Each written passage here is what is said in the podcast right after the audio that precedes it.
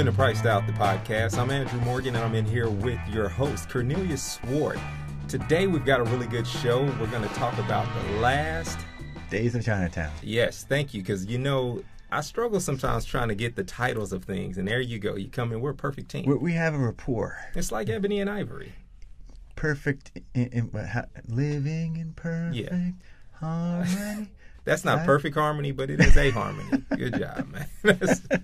so today's a really good one. Uh, or you know, this podcast, uh, we were kind of just a smaller group uh, gathered together. Who are the who are some of the players in this? Well, so this is um, a discussion we had after the screening of a movie called The Last Days of Chinatown, which was produced and directed by Nicole McDonald. She's from Detroit, and this is about a neighborhood in Detroit that used to be Chinatown. It's called the Cass Corridor, and the Cass Corridor is part of it's pinched between two areas in, in Detroit. One is being is downtown, which is being bought up by one billionaire, the Quicken Loans guy. Yeah. Um, and the, Dan Gilbert. Yeah, Dan yeah. Gilbert. Um, and the other area, which is the Cass Corridor and the surrounding uh, environment, is being brought up by the um, the rich guy. The the um, the um, he's the owner of the Red Wings and uh, other sports teams in Detroit. Yeah, he's a yeah. Little Caesar. Yeah, pizza billionaire, and um, so these two neighborhoods are are being bought up. They're being gentrified essentially by yeah two people only, two billionaires. But they're doing the same thing that you always see with gentrification: buying low, selling high, yeah. tearing things down, and erasing history. And so Nicole's film was is a very interesting film, and after it showed, we had a discussion with myself and Sika Stanton, who did a short film called The Numbers, which is about East Portland. So we had a discussion about how do filmmakers portray communities. Yes. So it's more about the craft, but also about the issue, and it's a it's a wonderful live discussion, moderated by your beautiful host, Andrew Morgan. Yeah, I, I hear uh, he has a silky smooth tone that you'll get a chance to enjoy throughout this whole podcast. So, so smooth. Yeah, let's get into it. When we come back, we're gonna also have a little bit of a we're gonna have a little bit of a conversation, and we promised you from the last show we're gonna talk about Avengers and some other things. So, uh, sit back, relax, and enjoy. Priced out the podcast.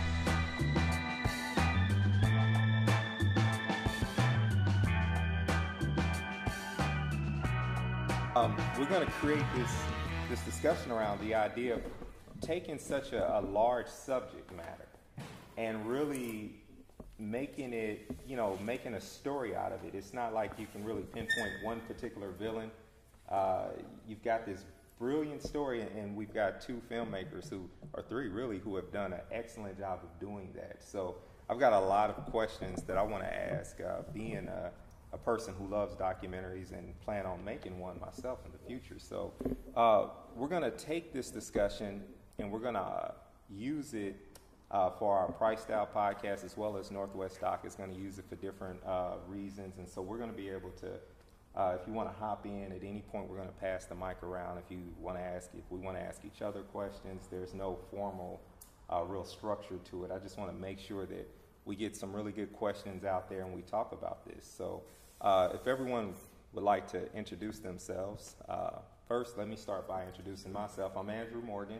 I uh, assist uh, with helping produce the Priced Out podcast with Cornelius, and uh, I'm a transplant from Tulsa, Oklahoma. I just got here in August and looking to do a few different things in the community, and uh, this is one of the things that I, I want to do in the future is make a documentary. I am Todd Bays, a transplant from Michigan. I actually moved from a Detroit suburb, Farmington. Um, worked at Detroit Public Television when I was there for, for seven years, and uh, am here now also wanting to do documentary style work and production work. Um, yeah.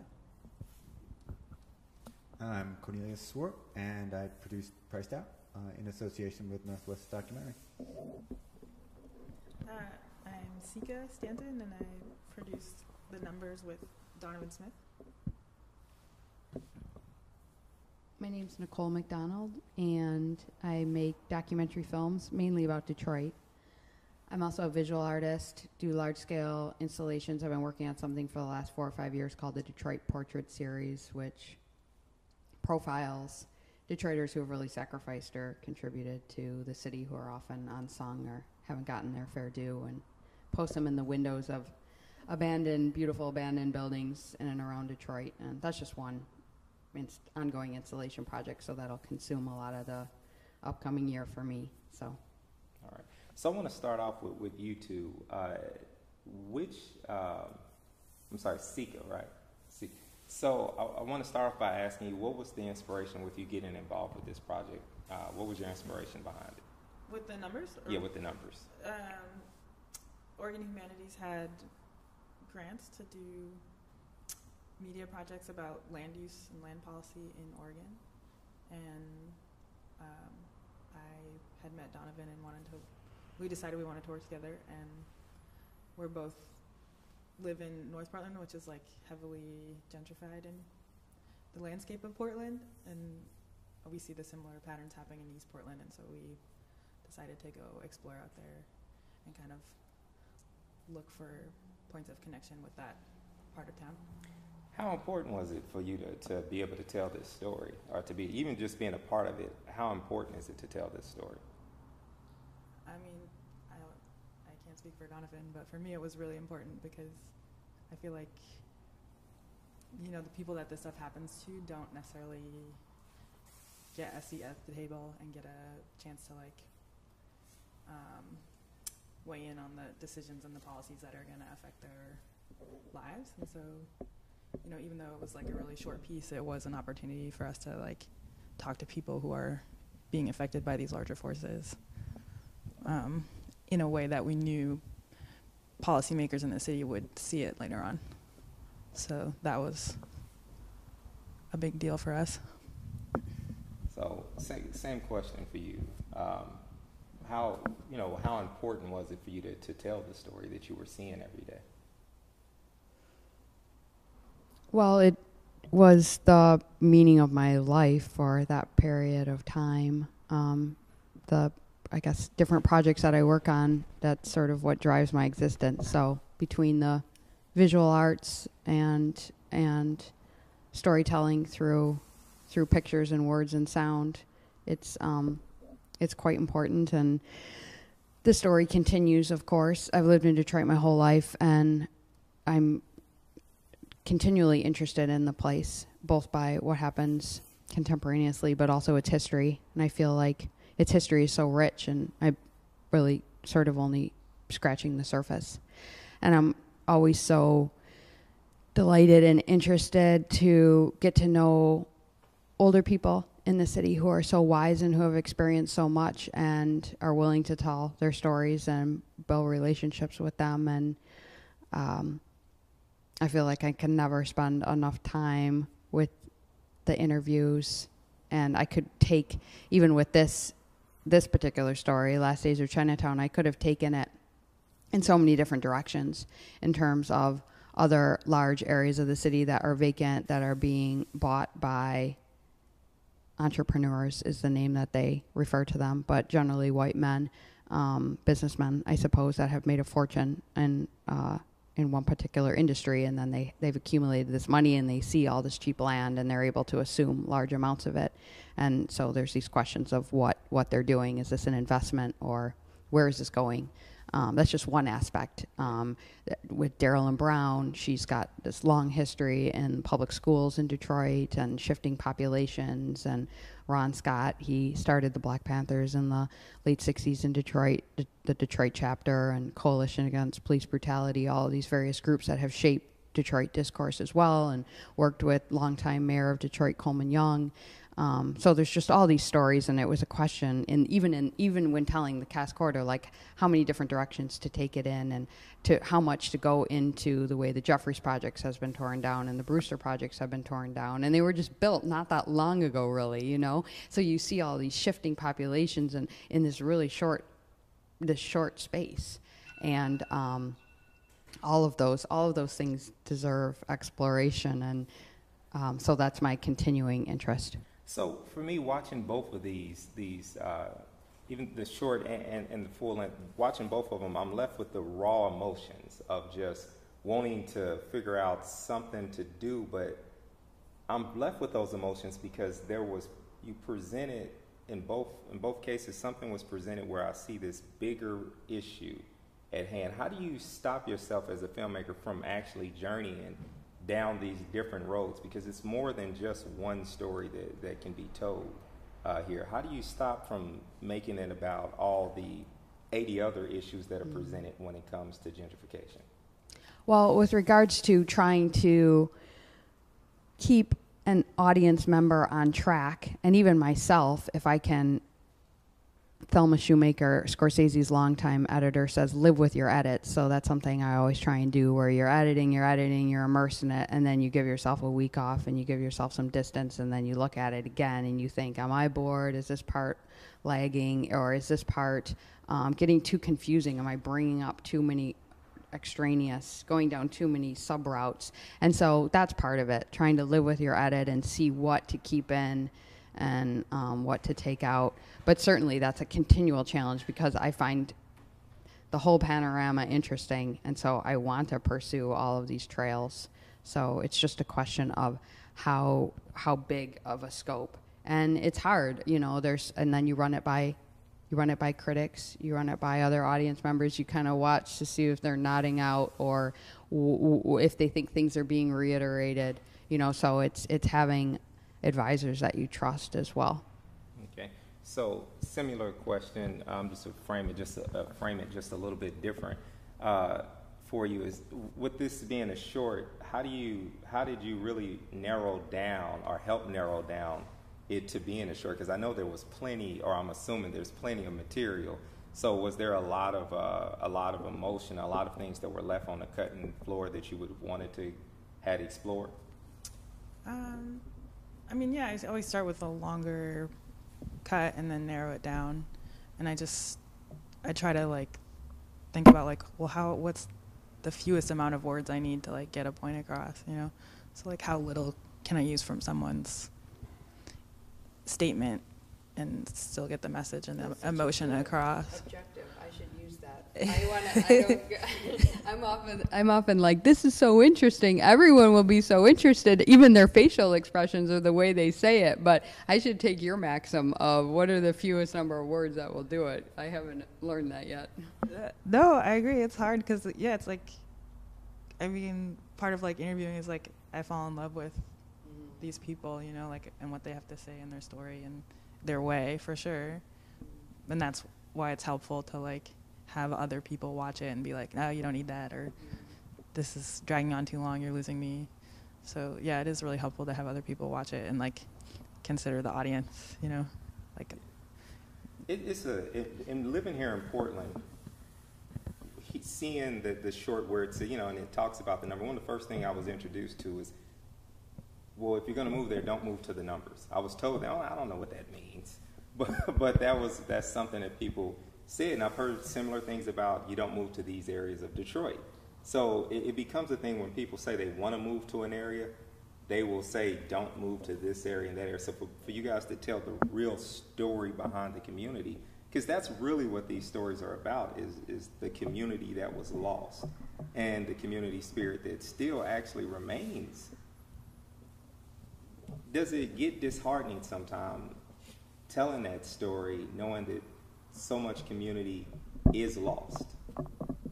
Or, or you kind of follow what I'm saying? That it has gone. There's so many different things, and there's still this this narrow hope to maybe want to rebuild, but so much is gone. Does that how how what kind of a toll does that take on you? I should say in making a film or putting a project together.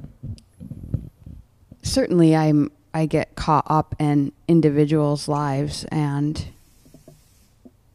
and um, you know particular struggles. I guess I feel like I kind of grew up as an outsider, a little bit alone, and um, sort of only child, sheltered sort of ex- um, existence in a way. So I've always been feeling like I'm curious and wanting to learn and wanting to learn about others people's community. I guess I, it's not so much like I'm immersed in the community and I and I and I can see it being destroyed around me. It's more of learning about other people's experience. So if that if that answers it in some way, yeah. Yeah, I, I think Cornelius, for you, uh, kind of the how how did you go about forming your story and and with priced out because it kind of ties in. It's the same storyline here. How did you go about uh, forming it and and not getting too attached personally to it and still having that objective point of view that says I have to report this or I have to tell this storyline and keep my own actual this and that out of it. How how was you able to do that?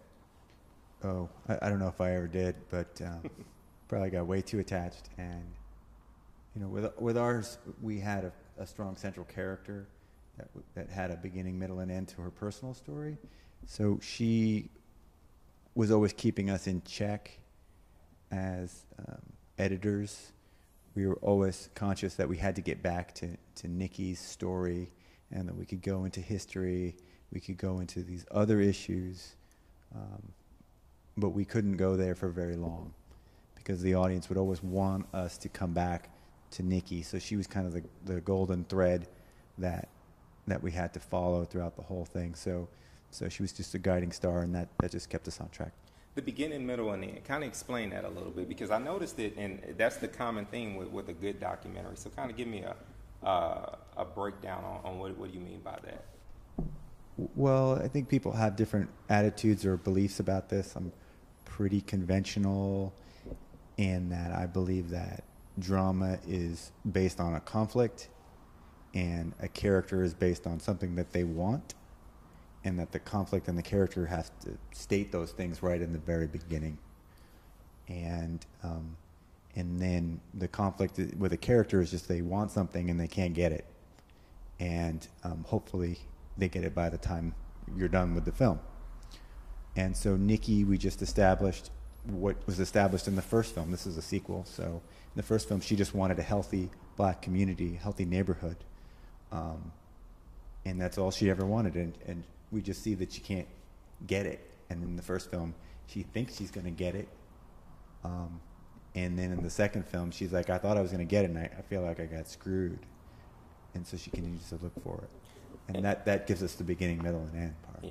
And we saw that a little bit in, in, in, the China, uh, the Chinatown film, where there was a gentleman who wanted, you know, he wanted the buildings to come because he felt like it was going to be good for his business, good for the pet store, and then boom, he's out.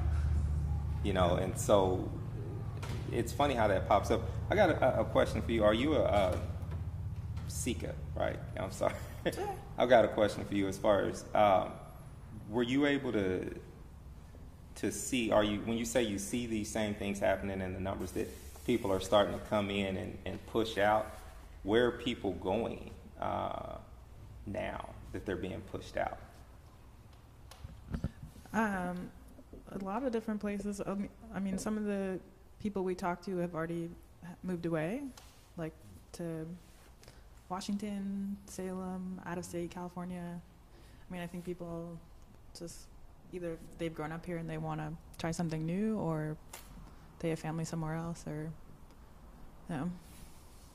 What I noticed with um, when we were talking about sort of like, and, I'm, I'm going to put it this way: when you create this character, maybe that there has to be this bad guy, there has to be this villain. Mm-hmm. And so with, with the gentrification in Portland, you kind of identify capitalism as this villain, but you can't really put your hands on it.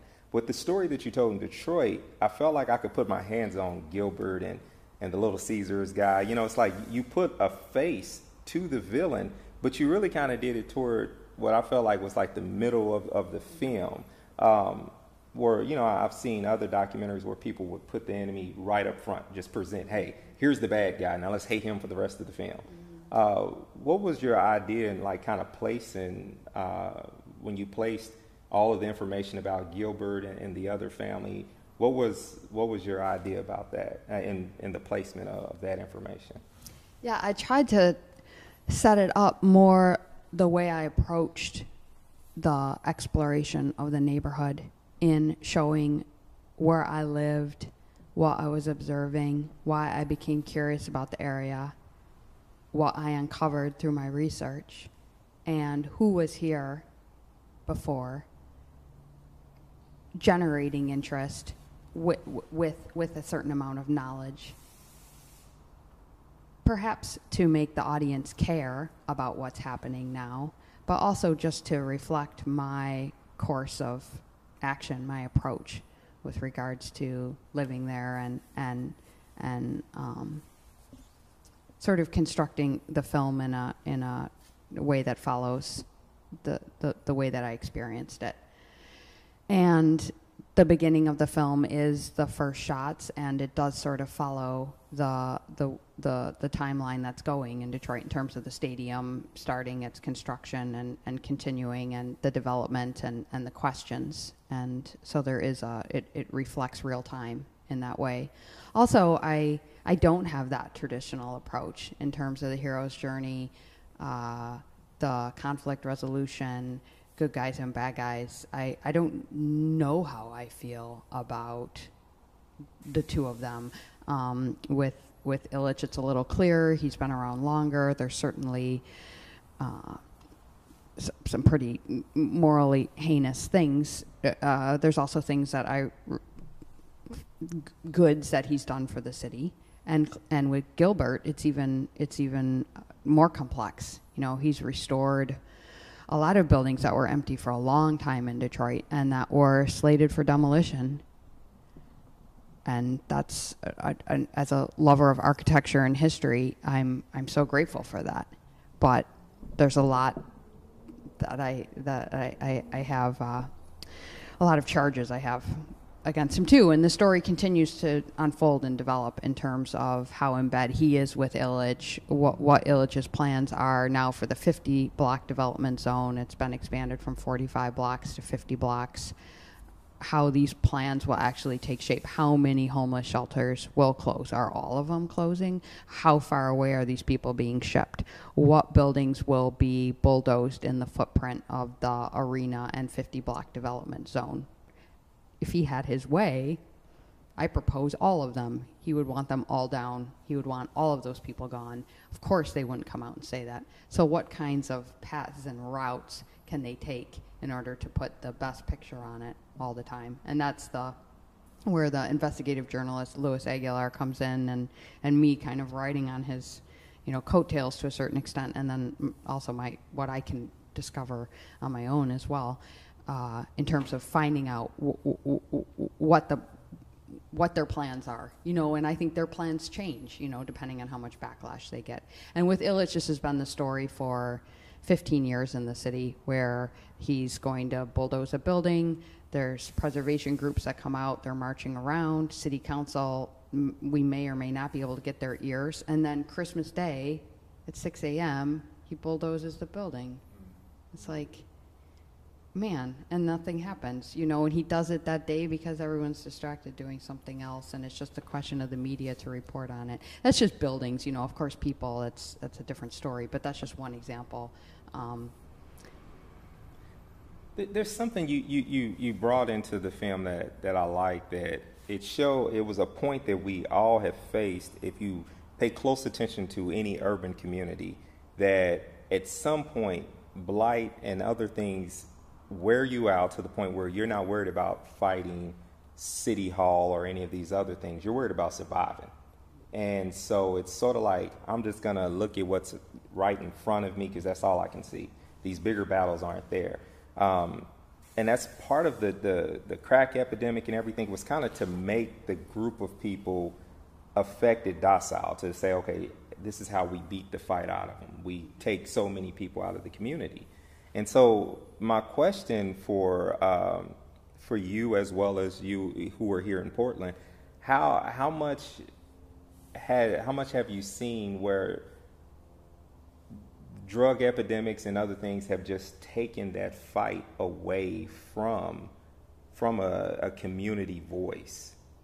And you know, yeah, just starting with that question with with you. With the drug, a drug epidemic? I mean, I don't know that much about it because I didn't live here. Oh, okay. When I've only been in Portland for 12 years, so I wasn't in my neighborhood when that was more of a issue.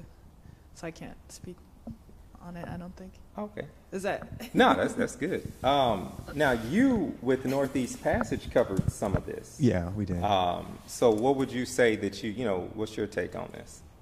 Yeah, I mean, and my take is, is really as an outsider, as a, more as a reporter, not as a member of the community. Um, so all, all I can really say is that in, in this community, when I when I came here, um, almost all resources that were organic to the activists in, in the neighborhood, um, traditional um, black residents, were focused on gang prevention, gang gang violence, you know, midnight basketball. It was it was they were pointing all in one direction. Like that was clearly the priority. Um, my speculation is that there just wasn't enough resources dedicated. The institutions were not giving them enough support. But I mean, it had everyone's attention. Um, it was the number one concern. And whether that's you know a, you know like kind of law and order perspective or an educational perspective, or we need more um, family support, um, we need jobs. I mean, that was all part of the conversation. But it's just not enough money, not enough people getting the communities back is my opinion of what I saw go down. And then, you know, as gentrification came in, the priorities changed. Priorities changed to livability. Yeah. One of the things that, that, that I've noticed that, that does happen is the factor that there there's this promise of jobs that everyone's going to get a job, but the stadium jobs sometimes ten bucks, five bucks, you know, anywhere you know you, you're getting paid off of tips, that type of thing is usually not enough to survive or uh, enough to really make do. And this seems to be a common theme from every city that I've lived in, or I've seen the same thing in Kansas City and Tulsa and Dallas, where they've proposed this big stadium or something, and then everyone's excited, but it didn't really create jobs for the community. It created more temporary labor situations, nothing that really allowed people to thrive or keep their land. It just kept them in a cycle of poverty. Um, how can, when we recognize these type of things, how can we stop that? Because everyone wants a, a new sports arena. Everyone wants this, and it sounds good. But is this a fight that we should even fight when when people say we're going to build a stadium or we're going to build this new uh, shopping district that's going to create new jobs? How do you fight something like new jobs? You look like you had an answer. I mean, maybe you're better to talk about this, but it seems like the studies say they don't really make that many new jobs. And I mean, if I can change it from a stadium to just like luxury apartments and, oh, isn't this so great? It's like, why don't you just build stuff for the people that actually live here? Like in my neighborhood, these luxury apartments stay empty for more than a year. What is the point? You know, it's like, who are they building all of this stuff for? Like, you know.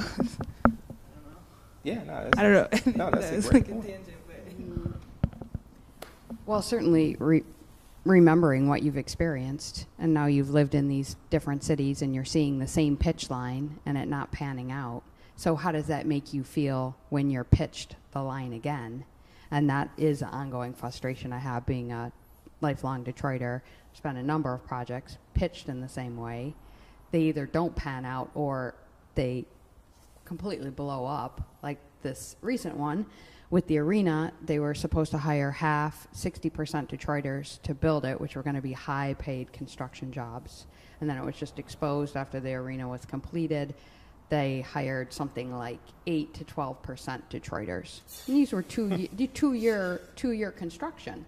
And the reason why is because there wasn't enough skilled labor actually on the books. So this is something that Olympia Development knew, the contractors knew, pretty much everybody knew if you looked into who could legally be hired for masonry work, electricity work. Olympia Development doesn't have to pay a fine. The contractors have to pay by training Detroiters in their facilities, which are out of Detroit, and we don't have public transportation. So it just it, it's almost a mouthful to even explain, you know, the repercussions to you. You you probably eyes are glazing over. And mo- most people, that's the thing, their eyes are glazing over, and what you remember is the stadium's coming. Jobs, lights, camera, action. You don't remember all of the 60%, 12%, 8%, you know. Um, so that is the challenge, right? Is how do we remember past promises and the delivery? And uh, I'm always repeating this, but Gore Vidal wrote a book called United States of Amnesia, and you know that's his charge against the U.S. is that we're, you know, four years later we elect a Democrat, and four years after that we elect a Republican, and we always are, you know, it seems to be this this this cycle, and you've kind of got to look at a bigger picture and it takes work certainly. Like darylyn said um, what are we going to do? Boycott it you know that that and then what? I lose my job? Taking off time to to boycott. So the question is who who can who can be out there marching around and and and holding power accountable? That's certainly a, a societal challenge. It is.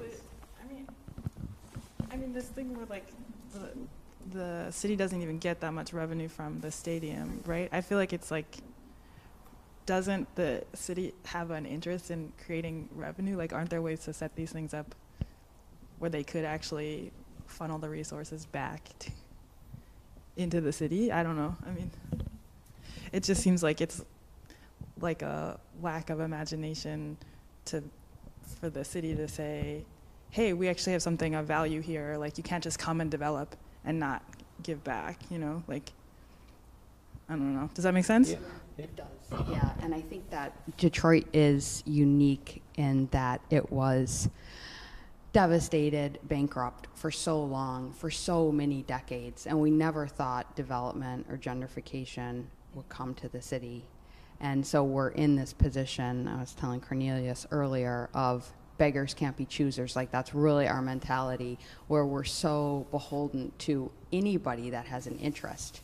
You know, we'll give them everything. It's like the is it the Amazon competition where these cities are offering these huge I mean cities with something really to you know a young population a trained population and and and they're going to give tax breaks for 10 20 years and all of this land and crazy offers. And, and Detroit is in this position where no industry, you know, the, the, the sort of the, the armpit of the Midwest, you know, and that was the way that we were portrayed, and that was the way that you know people people probably consider the city. So any activity, they think there'll be some kind of tangential profit that comes from any activity. We'll just lie down and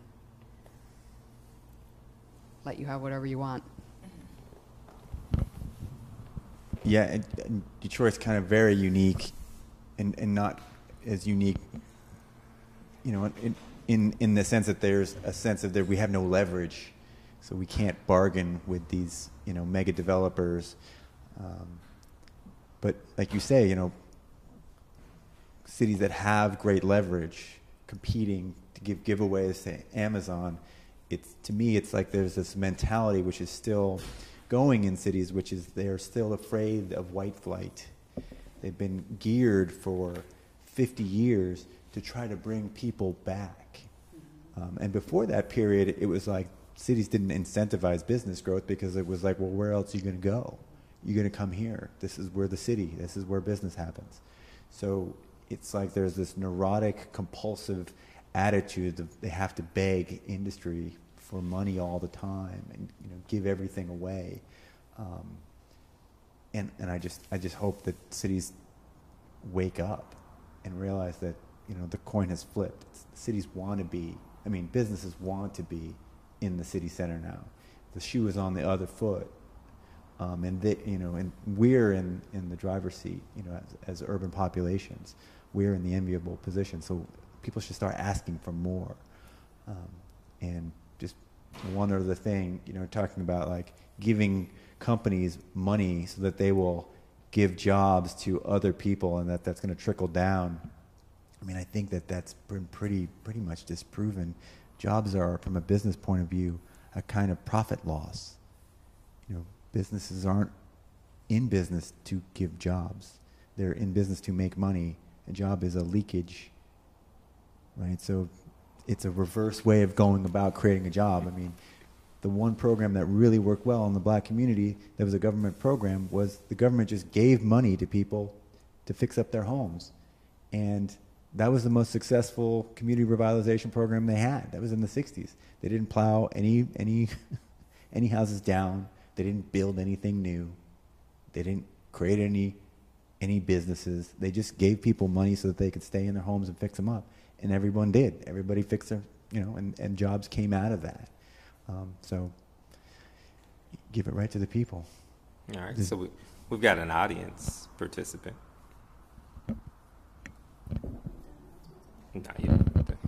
um, so the question I have for each of you is, what do you hope your films will accomplish? Because coming from Tulsa, Oklahoma, and going back and visiting after being here in Portland and seeing the gentrification um, and the takeover, I'm seeing firsthand that gentrification is happening in Tulsa and the people are not aware. So is that your point to, you know, for your films to accomplish for if, you know, if it's seen around in other places that people are just made aware? It's a, it's a good question. Sometimes I'm, I'm not entirely sure, um, but I, I think it is to get people to know the issue, to see that they have a common bond with other cities around the country that the same plays is done all over and that we're essentially all humans who are trying to navigate this and that you know on the human level individual level not the institutional level we all have more in common. And so let's try to let's work together to figure it out. Um, and that's that's kind of that's kind of why i'm doing it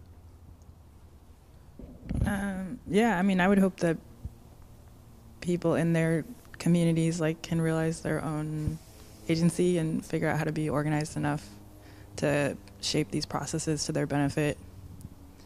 Because um, I think everybody wants to like have a nice place to live. So like gentrification in and of itself isn't shouldn't be terrible. It's just when it's not inclusive or you know when only certain groups of people get to benefit that it's a problem. So yeah, I mean, I would hope if people can like recognize the patterns that they can kind of. Yeah. yeah. Mm-hmm. Certainly those things. And then part of making films for me is a way for me to find out about something and educate myself and learn. And I don't necessarily know where it's going to go. So I certainly don't know what I want people to take from it as I follow these paths. And even this conversation tonight, I learned a lot. And I was thinking when Cornelius was talking about direct sort of subsidies, um, how similar that is to FDR's New Deal program, mm-hmm. and how most Americans get behind that now, but they're still opposed to socialism. And we have a president who had that uh, big deal with Whirlpool, you know, which is a direct example of what we're talking about, where you're basically paying a company like four times the amount of money for what turns out, you know, a huge loss. And, and that's really interesting to think about the history of cities and labor and, and, and workforce and, and, and, um, and how can things change when there's an administration and that's their example. That's one of their big bragging points is there's their deal with Whirlpool, which is diametrically opposite to what we're saying has been proven for 100 years to work. So, um, so these conversations are really just interesting for me. Um, will humans change? Will humans learn? Will they remember? I don't. I don't know. And, and there's a portion from, um, and I'm using it completely out of context, but there's a portion of, of the Priced Out film where, where a young lady says something to the extent of, if they come for me uh, at night, they're coming for you in the morning, or may have said it in reverse. But I, I, when I looked at the factor that it, it was Chinatown, which means this was a separate minority group. This was a totally different group that was completely just taken off the city map. And you know, another group of people can move into the area or be around the area, but it was like it came for them. You know, like it came for another neighborhood was just removed again. And so it makes me wonder what's next. You know, like what's on the horizon for like, you know, if it doesn't matter what the when it comes to gentrification, ethnicity really doesn't play that much. It plays a huge part, but it can actually take out anyone that's an undesirable to the bigger picture. Or who doesn't have a voice, you know, Yeah. money wise or in government. So, right. And that's why I named it as I did, even though the majority of the film isn't devoted to Chinese history in Detroit. It is a symbol for a model community that was just in the shadow or footprint of so-called undesirables. And it wasn't even reported on. You know it was it was the main focus was getting rid of this wino population. And if we have to bulldoze and and uh, kind of throw away this area so be it. And I, I mean i read every single newspaper clipping from you know 1950 when they were you know every sometimes it'd be every day or be every month you know the subject just kept coming back um, till the till the whole area was bulldozed which was 64 so uh, and it's a lot of reading between the lines and you get a different picture. You know history is often told in um, in a very s- summarized way, you know, and the more time that goes by, the more we have a particular picture of it. But when you're reading actual news clippings, you see how things could go in these different directions and how much voice different different people have. It, it's a it's a very interesting story. When I think about how throughout throughout our history, you know, we'll come for one particular thing that's uh, that's not desirable. We can have prohibition, but now there's a bar everywhere. But at one point, people were going to jail for it. It was the you know in this very community, people were being chased down for selling weed. Now you can go up the street and there's weed shops because And it's the way it's spun. yeah. Right. And, you know, with the Chinese, if they did get into any trouble, it was gambling. You know, it was gambling with currency that wasn't even American, cur- you know, can- Cantonese currency. It's these, these so-called gambling dens. Right. But it's, you can, you can have your life destroyed over something that years later it's, it's, it's, uh, you can be a model Yeah, citizen. casinos are going up, and, and Well, and you know, one part that we, we we cut out, ironically, of the of the film priced out was the history of the Jewish neighborhood in South Portland, South Auditorium, that was um, completely removed by urban renewal. It was just wiped off the map. Um, every single house, every single business, new concrete high rises and parks replaced it. And we wanted to include that history in the film to just illustrate that it was a mentality of, of just wipe it off the map, destroy the history, and put something new in there. It wasn't, it wasn't simply, um, it, only, it didn't only happen in, in the black community, it was happening all over.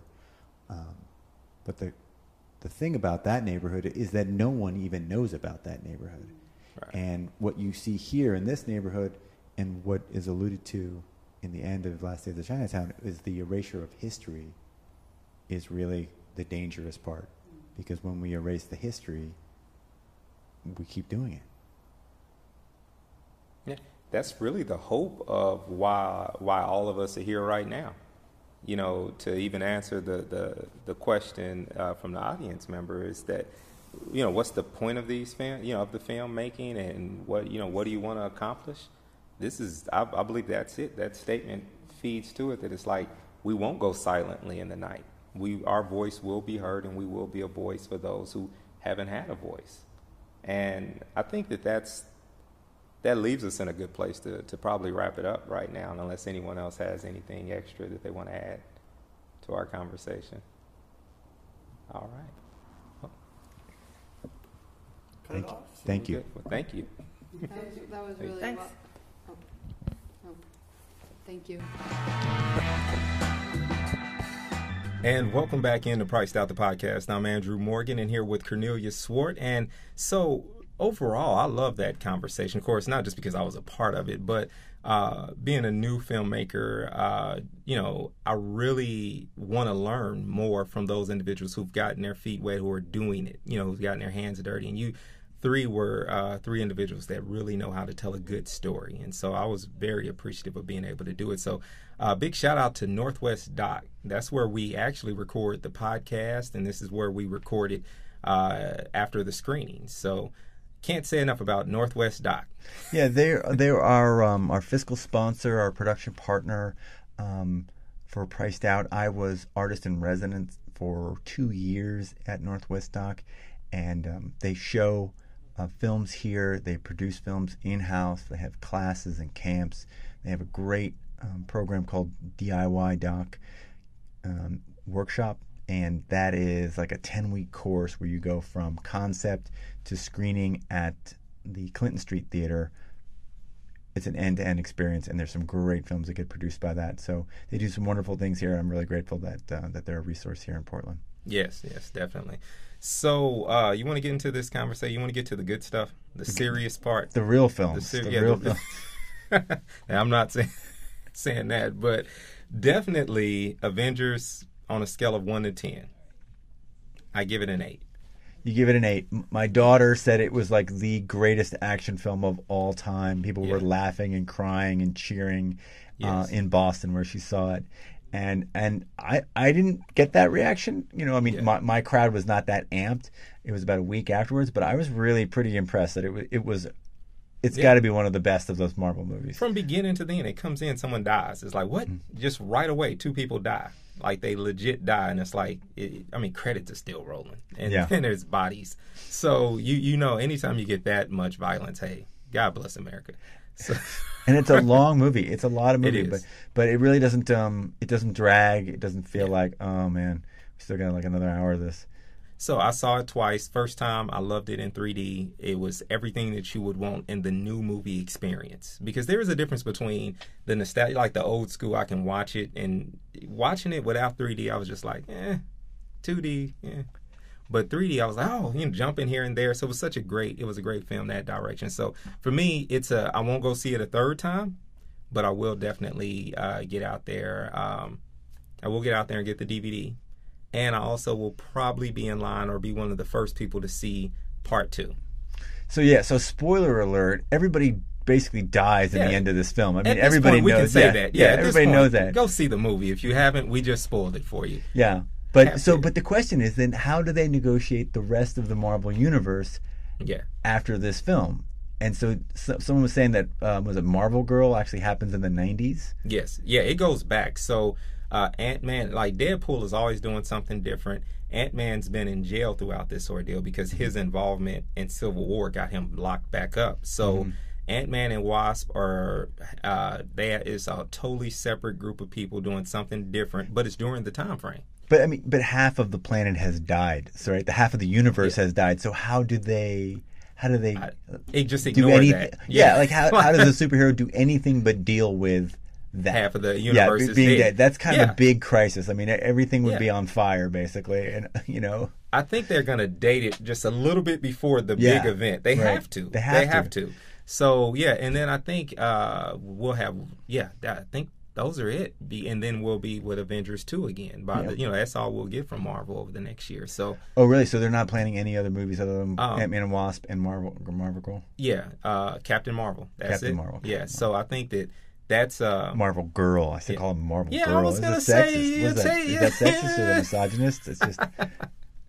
yeah, it was. It was. Yeah, teetering that line. no, we don't do that here. So I, I knew I had to slip up somehow, right? I mean, but yeah, it, will be good. So, I, like I said, we'll we've got other movies. I, I think I'll go see Ant Man more than likely, and we'll probably talk about Ant Man because hey, we all love superhero movies. There's so. been, I mean, I mean, Black Panther, Thor, and then mm-hmm. Avengers. It's been a great run for them. Just it has.